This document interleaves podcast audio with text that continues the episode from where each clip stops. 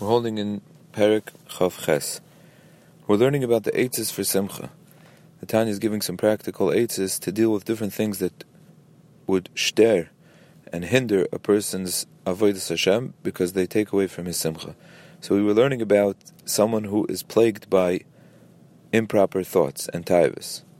And he's bothered by the fact that he's having these thoughts. Again, he's not doing an actual avera of indulging and thinking about these thoughts at length.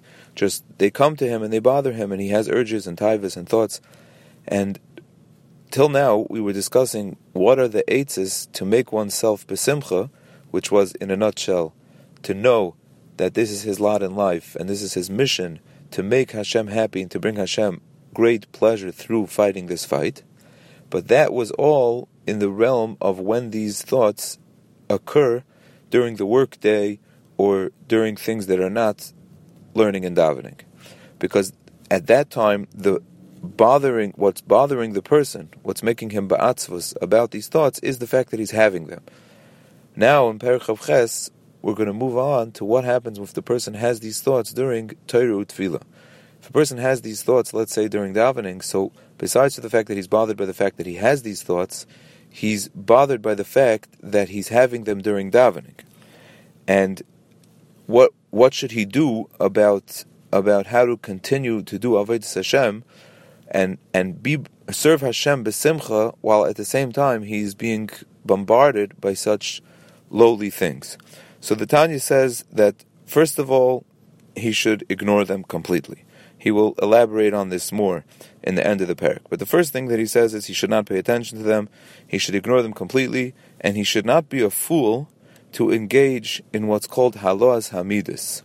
The concept of ha'alas hamidos is something that is brought in Chassidish Svarim. It's brought actually in the name of the Baal Shem Tov. And the Tanya is warning that it's a dangerous, it's a dangerous proposition, and it's only for certain people.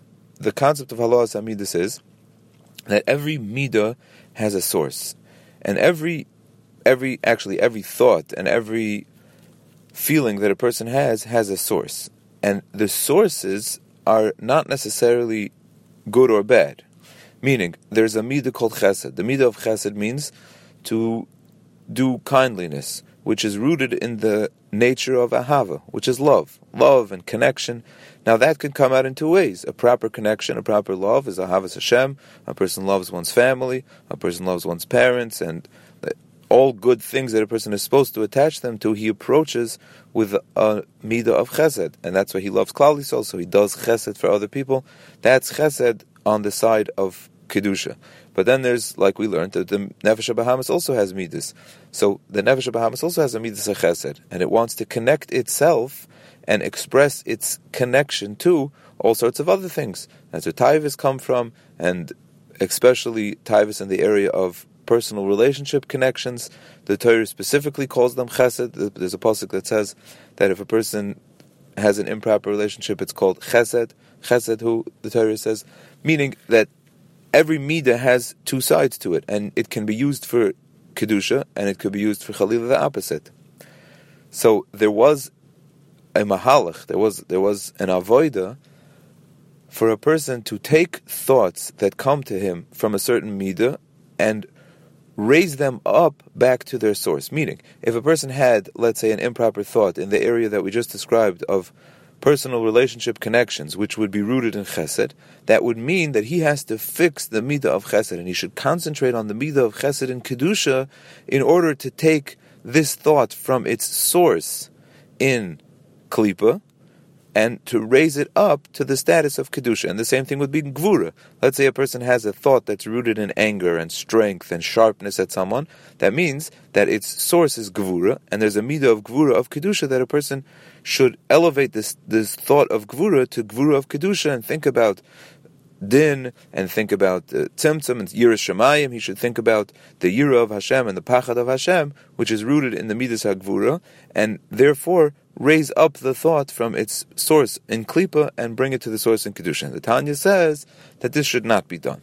Because that whole avoida is only for people that are higher than their thoughts, meaning tzaddikim who don't have the natural urges that Bainanim and Rishoim have. So therefore, their bodies are not feeding them these thoughts. Like we learned many times that tzaddikim, their nefesh Bahamis is conquered, and Mamela, it doesn't feed them these urges and thoughts. So where did they get this thought from? So they got this thought from someone else or from somewhere else in the world, and it was presented to them specifically to raise it up from its source in Klipa to its source in Kedusha. But if a person is a regular Beinani, so his own Nefesh Bahamis is feeding him these thoughts. So how can he raise up thoughts if, if, if he's not standing higher than the thoughts? He is, it's coming from him internally within him. So that's an avodah that's not for Beinanim, that's an avodah that's specifically for Tzaddikim.